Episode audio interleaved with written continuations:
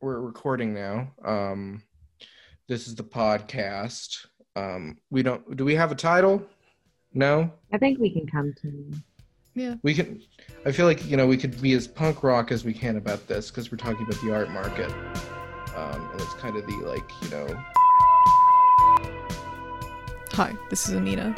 This is Dylan, And my name's Ellie Schreier. and this is our art market podcast where we're talking about tomatoes. You know, we're talking about the art market and the readings for this class period and how how the uh, the art market impacts our own lives.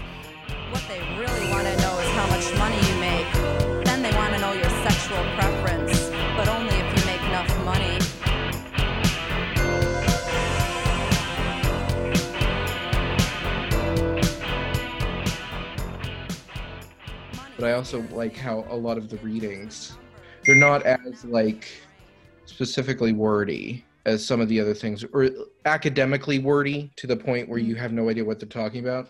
There is one piece, and we can talk about it when we get there. Like the first, the first one for me, Thomas Selig.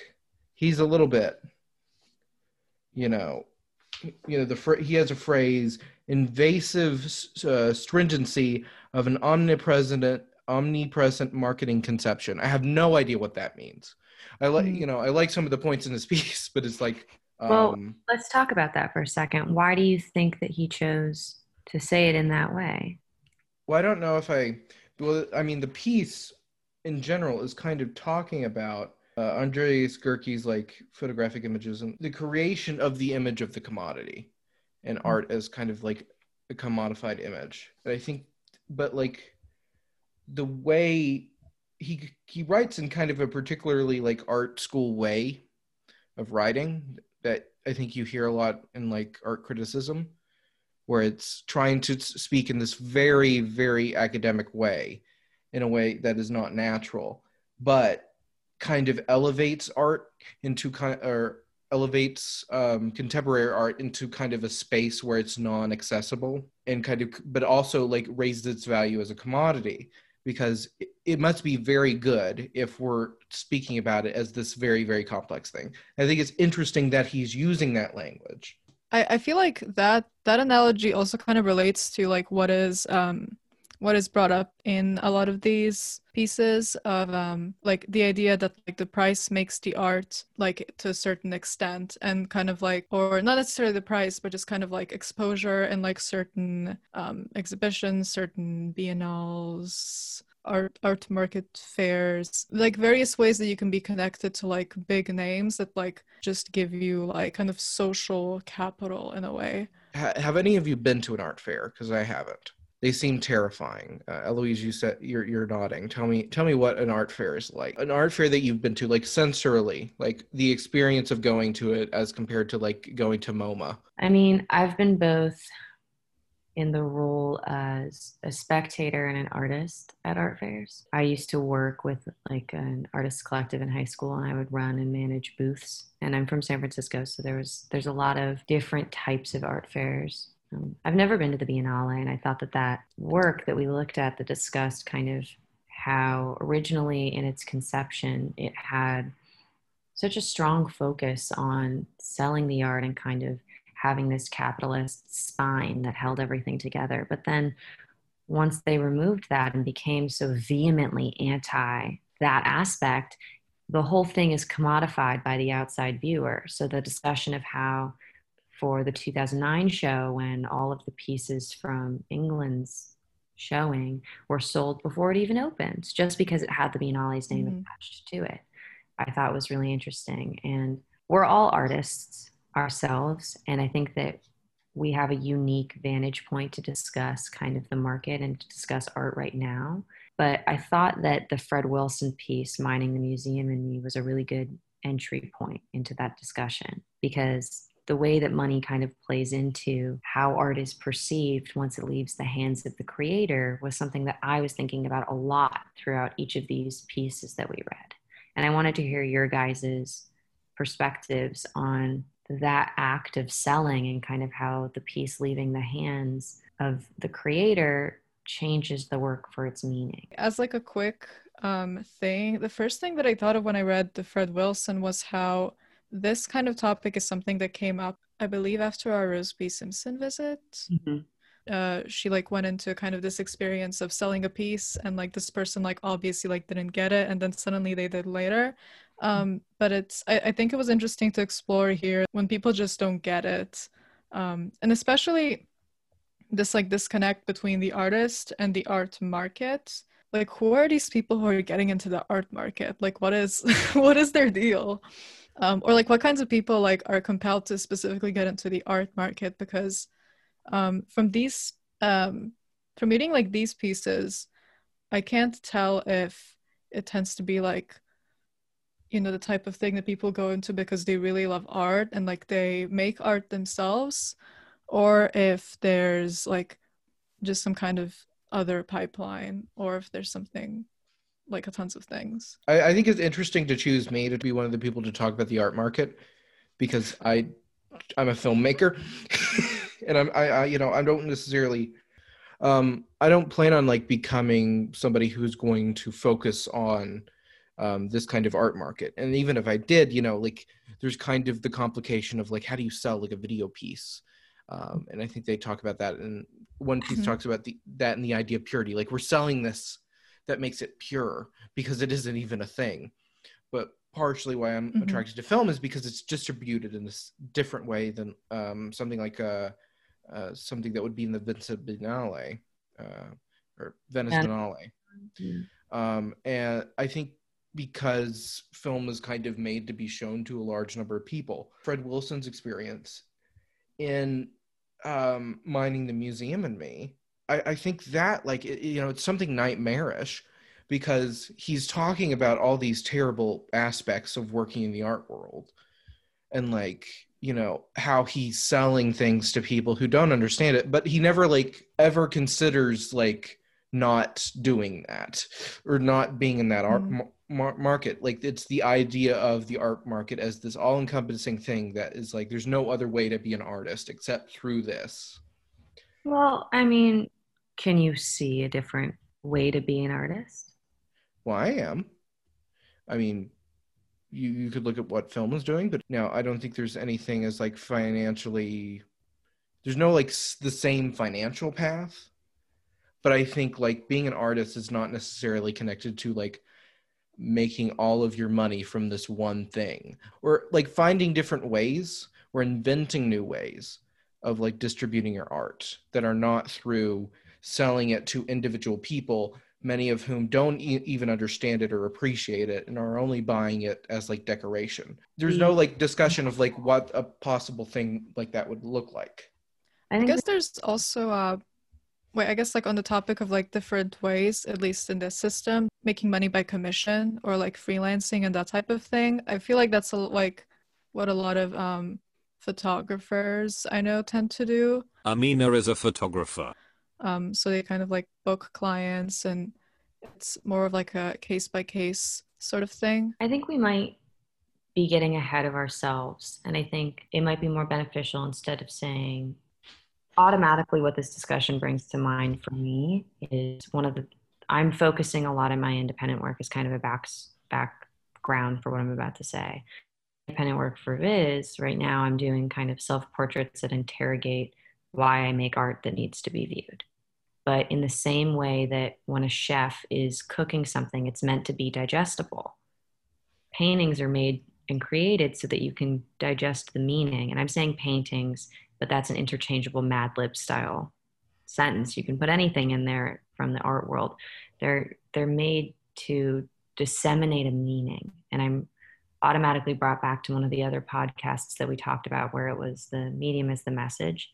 Um, I thought that, that was a really poignant point that comes into play in our conversation a lot, but I think one of the things that we should acknowledge about why the art market is so convoluted and why people like Fred Wilson are making art to be, you know, put into this art market and yet still critiquing it.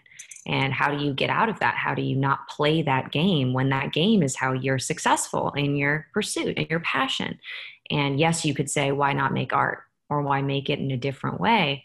But that kind of echoes Nochlin's essay, Why Are There No Great Female Artists? where even asking that question, you're you've already lost. If your aim is to understand or dismantle a system and figure out why something has been happening, you cannot be a part of that system from the conception to even get into the conversation and have a seat at the table. And I think that her point of you can't use the word great. There have been talented, famous, amazing, influential female artists, and I would also mention queer, non binary, other minority aspect artists throughout history. But even if you're bringing up the fact that you're considering or conceiving of the idea of great, you have to reconcile with the fact that that's coming from a framework that has been steeped in exclusion. And I think it's somewhat of the same thing with this kind of conversation with kind of this Sophie's choice of the artist. Do I pursue my passion in a way that is a profession, or do I keep it as a passion and kind of do what you're talking about, Ameena, which is have something else that funds my passion, or do I kind of, I don't know, the word sellout is coming to mind, but I don't know if I agree with that term in that place. Well, I don't think, well, I mean, the sellout, the, the term sellout to me is not a useful word because it means something different to different people. But I think like what is more productive is thinking about you know maybe even in like more of a marxist sense like thinking about like how are we commodifying these things because i think you know if you look at mass media versus how like art the art market works in the contemporary sense you have the resale value and then you have the um, inherent value of its use. And when you are an artist who is in the business of creating a object that is to be sold i think it's interesting you can kind of see through these readings maybe through a, like a framework like that seeing how the object has been used at different even in different times why people are buying things and like what what is the actual value of the artwork? And i think that is like to me a constructive question to ask that gives us like an understanding what the art market even is. Like why are people buying these things? Um and especially nowadays it does you know it doesn't seem that they're buying the artwork to have it in a, a, a aspect that is in tandem with why it was created the creation of the art seems completely and the artist seems completely separated from the actual object in a, in a lot of ways i get the sense that um like these people operate in. I'm thinking specifically of the piece on like art auctions and um like this guy that was described who was kind of like oh like i know that this piece is like it's not going to be appreciated as much it's like significant for this and this reason um there's kind of the lack of like consideration for like like what was this piece's use who was like the person who made this and instead it's um i guess like trying to fit it into like a sort of art historical framework. This is something that started this or like shaped this and like this is why it's significant or this is why it's like underappreciated and it seems to be this kind of um I don't know this this strange game of like who has the most discerning eye or like discerning taste. Yeah, he's buying it for these like personal reasons. And I but I think you know that to me that's interesting like that's you know he's an artist of his own because he's creating this like the art takes on a totally different meaning for him but then that is like the meaning of the art at that moment and that's kind of the challenge of what the art market is because it transforms the object before our eyes. I've always taken the approach of not caring once i've given it away. When i when like it it when i'm done with something you know i send it to a festival or something and try to get it in there.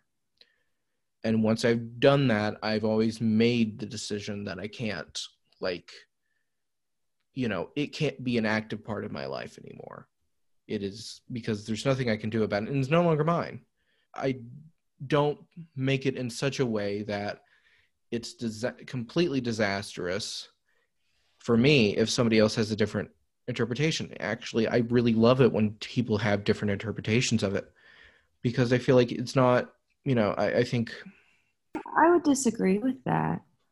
And that just might be the way that I do my practice. But I mean, a lot of my work is inherently personal.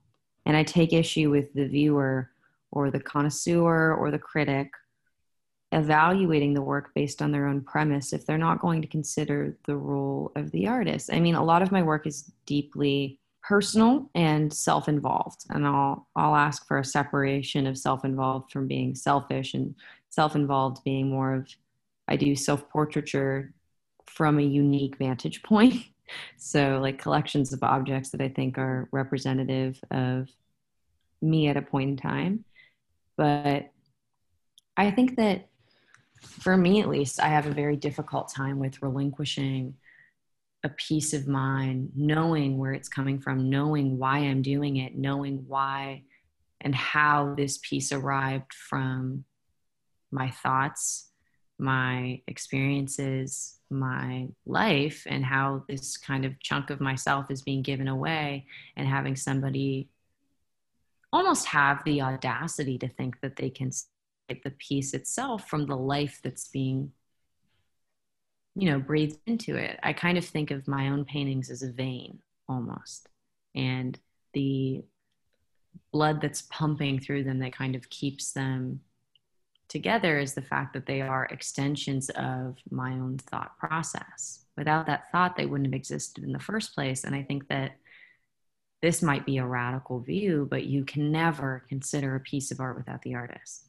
So if you look at Olmec art, for example, where no one knows anything about it, and even understanding Olmec culture because it's so lost and gone at this point in time, I still have such a hard time disseminating and understanding a piece or defining it or reading it even in an iconographical way because I don't know who the artist is and I can't even begin to figure, consider, or empathize or sympathize with the perspective that the person had when they were in the act of the creation. I think there's a beauty in like not knowing knowing either.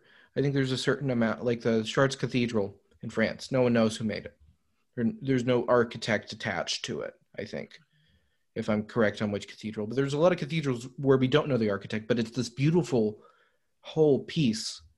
Um, and I, you know, like I'm making films currently that are using my body in a very like visceral way um, that are very personal. But I also understand that you know history exists. Uh, you know, even if I wanted to like write a very detailed explanation of like what's involved in it, mm-hmm. I you know you have to understand you're going to die eventually, and the art will outlive you on some level. And when you release it in that way it becomes a separate person. It's like a child. It goes off and does its own thing. And the art market does part of that but like any Unlike, kind of wait, art on um on that note that you went on and also because i guess i didn't get to talk about my practice. But um i think all artists fall on like a spectrum of like like how much they like to separate the art from the artist and like how much the artist is involved in that kind of thing. And um and like your your art can i think be very personal but you can also be fine with like relinquishing it because i guess like there's always a reason why we like choose to make particular art. Um and i was also thinking of that question which um i guess i don't know i don't know how shallow this would make me sound i also don't really have an experience of like really selling pieces except like one painting i did that was sold to like I sold it to like um, one of my high school teachers. It was like, oh, like it's a cool painting, and then I was just like, oh, yeah, cool. And I think like on that level, because I think I always kind of when it comes to like selling art, like physical art, I get kind of crushed by this sense of like this is like an object that is like taking up space in my home, and I guess I also have like an anxiety around like moving because I've had to like move so many times, and I just hate packing and storing things and that kind of thing. So I get like I don't I I don't really like to own objects in a sense. So like in some way I kind of like relinquishing physical things because it's like well at least somebody will like frame it up and like put it up in their house and it'll have like a nice space and I'll just have it sitting like somewhere random like in my room or I'll just keep like moving it around. Um yeah, th- this is the part where I think I sound shallow, but I don't I don't know if I would say that I consider my art like a part of me or anything, but I do think of it as um I, I do think of like my work as reflecting um just the the experience of me like moving around in the world and like experimenting and like trying things out and like like pushing and prodding things and like seeing how like stuff turns out like but um and to move on to like the last point that you made dylan um in kind of like thinking about like art having like kind of like the objects you make and like the art that you make digital or physical like falling into like a historical continuum. What i enjoy about like kind of digital crate digging and that sort of thing is like finding something that's a relic or like something that's left over of like someone who like just like recorded something for fun with their friend or just oh like let's just like record an album together or like let's like do this fun thing and then like somehow it ended up on the tape somewhere or like Mhm. but like overall like it never had any like like huge significance Mhm. but the significance that lies in it is like you know like people in 2020 who just like crate digging for really obscure weird stuff i guess like in the end i don't necessarily care if whatever i do ends up like huge rounds around like any kind of art world but just that like it'll exist and maybe someone in like the distant future will find it and be like oh like this is quirky If you look at cave paintings, Mhm. uh, like you know the cave paintings in France, I forget the name of it, but it, there's this mastery Good to know. of like no animal like anatomy because these people like know more about like you know a buffalo than we ever mm-hmm. will because their whole life is spent on that. And we have no idea like you know the names of these people. We don't know what their lives were like. We don't know if they were bipolar. We don't know what antidepressants they were on. But we we have this you know direct connection with them through that the mo the frozen moment of that artwork. And i think that is like you know one of the things that art can do the inherent value of an artwork is that ability to transmit a meaning directly from you know visually you know not even through necessarily words but like the feeling of an image Mhm. and connecting one human being to another through time and space. And I think that's one of the beautiful things about it. And that can happen with or without, you know, the I would argue um, the the biographical interpretation from you know an artist.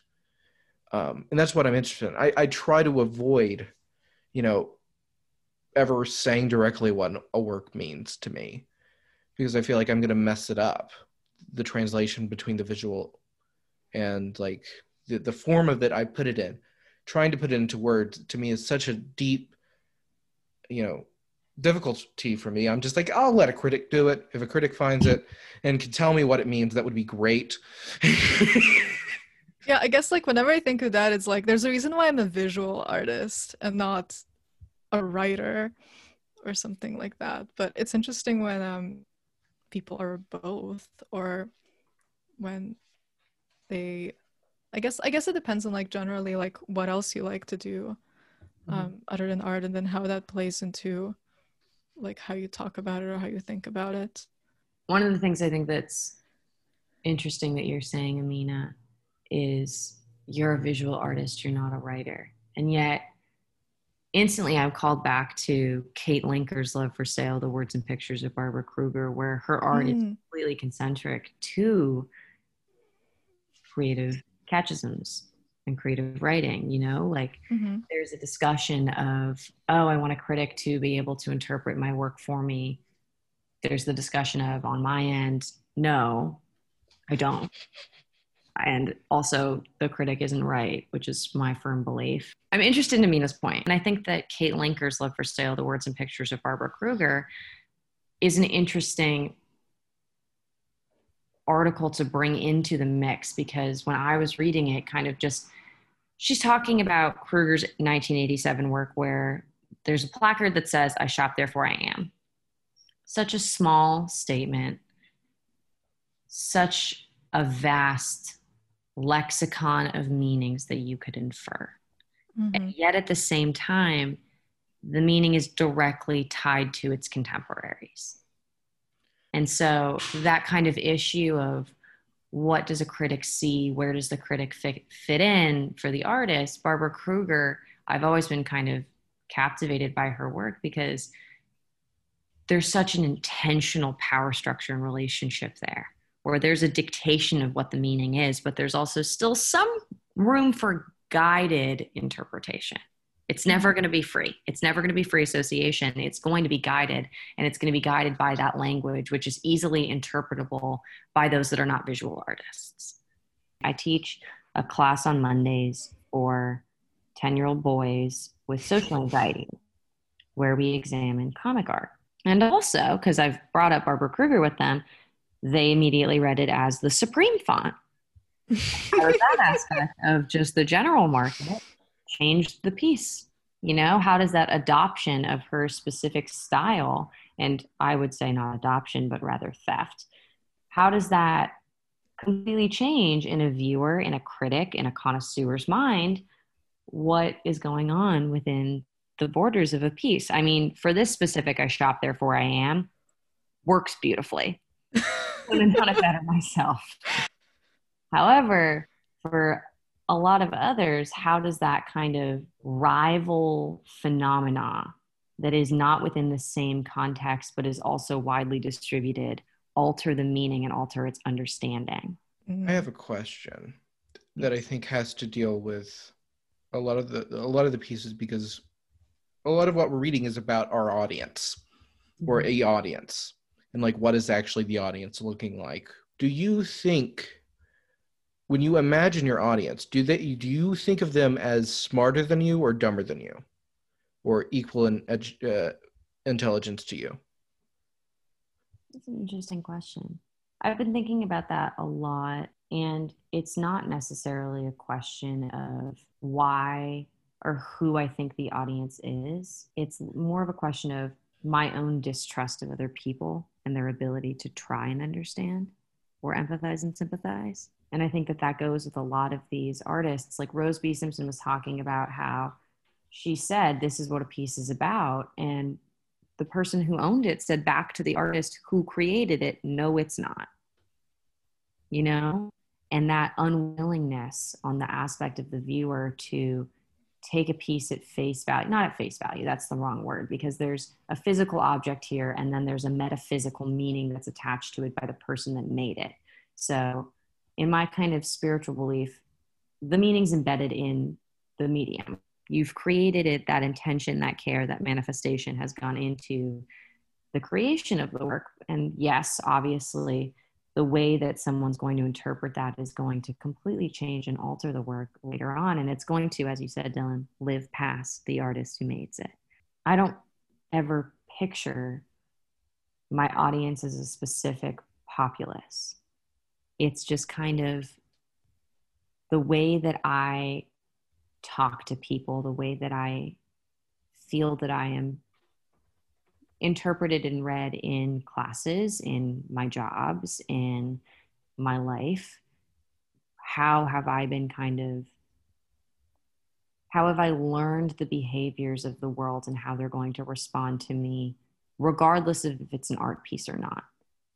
And that is, I've sat in classes for years and years and years where there's somebody who doesn't necessarily know exactly what they're talking about that will take up the whole room. And I will have something that I really want to say, but I will not be able to because I'm worried, because I don't quite have the perfect wording, or because mayhaps I'm overlooked. We talk about this a lot. I'm, I'm an art history major and a Viz certificate. We talk about this a lot in art history, like what the audience of the piece is. And I've always kind of chuckled at that question because I don't think that any artist is intending a piece for a specific audience. Kind of like what you were saying, Ameena, like you just create work and you put it out there. Mhm.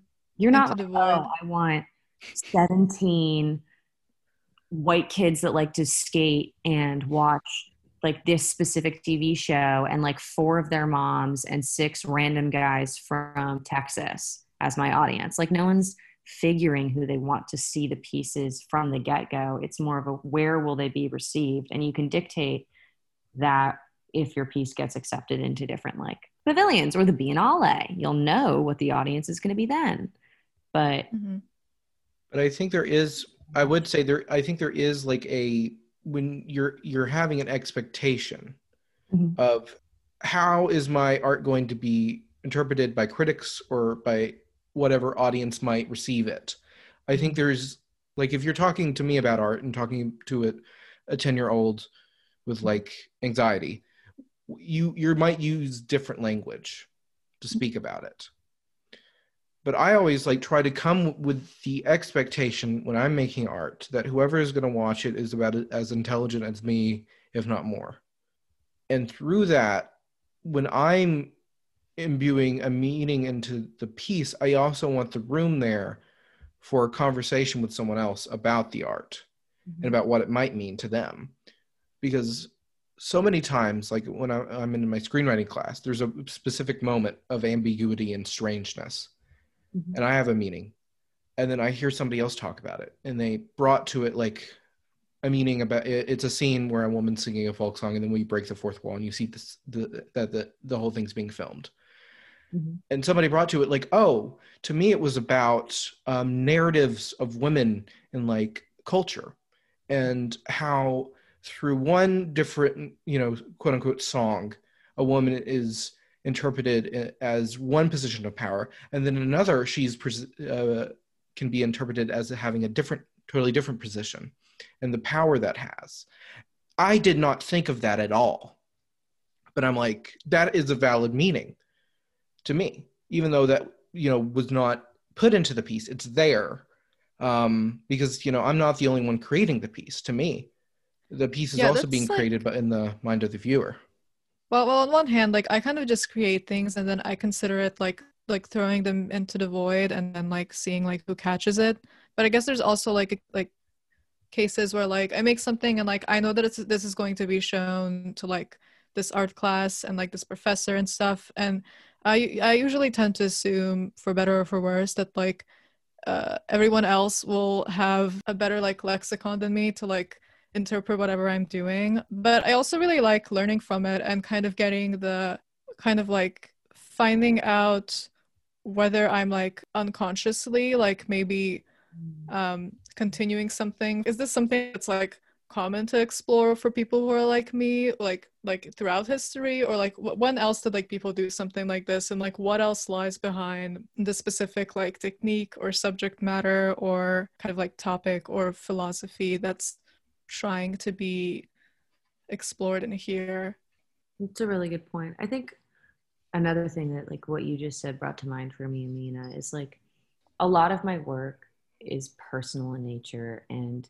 my process is more like a meditative think tank almost.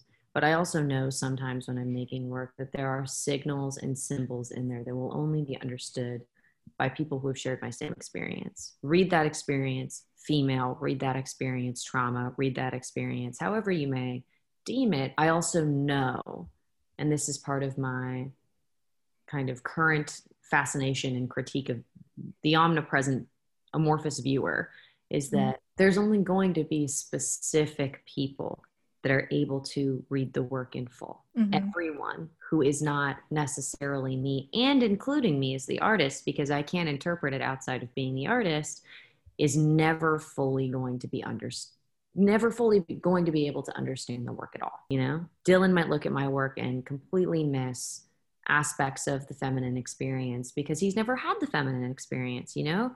He's never been in that body and other people might completely just not even read something as a symbol because it's never played into their lives. Whereas if it has it's going to be the first thing that they see.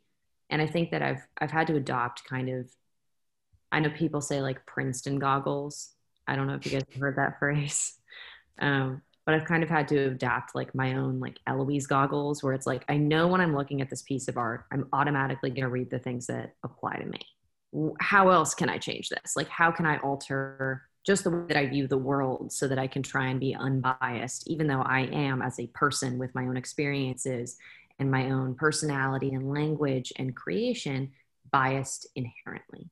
Like the linker piece on Kruger, The Love for Sale, had an interesting point for that. Kruger does not contest this. Instead, her work is a comment on the process and exposition of the fact that there are a few alternatives to the market's relentless appropriations. And I don't know, when I read that, the relentless appropriations, I thought was just so poignant because it's tireless. A work's going to live and outlive any creator that makes it. And you look at these stat, we like, I'm looking at statues right now from the Olmec where no one knows anything about the culture. The only artifacts that still exist are artifacts from art. And people are still tirelessly trying to attribute new meanings to it and read it in different ways. And not trying to, they are reading it in different ways. But the veracity of those claims does not falter in comparison to the number of times that it's been cited or reworked or re understood. And Kruger in herself and Linker in her writing and interpretation were very spot on with kind of that catchism of both art and the market as a tool and a cog in art's appreciation and understanding.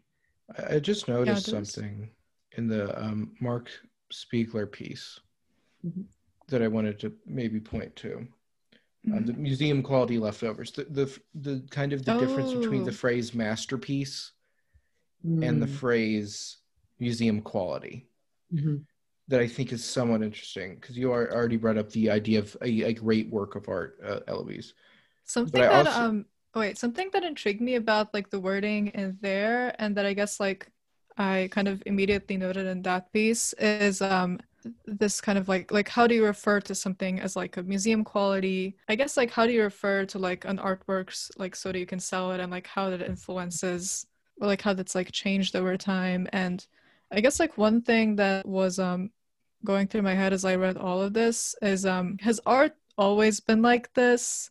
Like how like has there always been some kind of like art market on like one hand and like how have like artists had to like adapt to it? And on the other hand, it's a lot of kind of like critique of things, like critique of the market, critique of capitalism. We know what we're against, but what can we be for?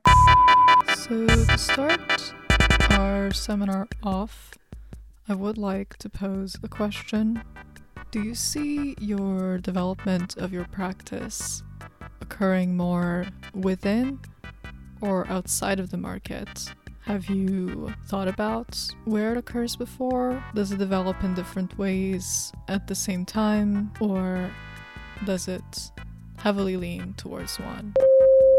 When you sell a work of art on the art market, it inevitably becomes a commodity. You're, you're, you as an artist, if you're selling in the art market in the capitalist sense, you're creating a commodity. And the value of that is in its exchange value in a Marxist sense. The only value of it is what you can pay for it, or uh, what it is worth other things, or what it is worth in money. Um, how do you deal with this kind of issue in entering the art market, where your idea of the meaning of the artwork gets changed and reduced into kind of a capitalist exchange? I think the question that I'm the most interested in is how much weight do you attribute to the market in the creations of your work? I know for myself, I don't necessarily even consider it until I'm in conversations like this one where I'm talking about it directly. But if I analyze retrospectively some of the pieces that I've made or some of the processes that I've done, it's clear that it's something that I consider. And I'm wondering if any of you guys consciously or unconsciously consider or factor in the market and the art market when you're creating your own works or evaluating other people's.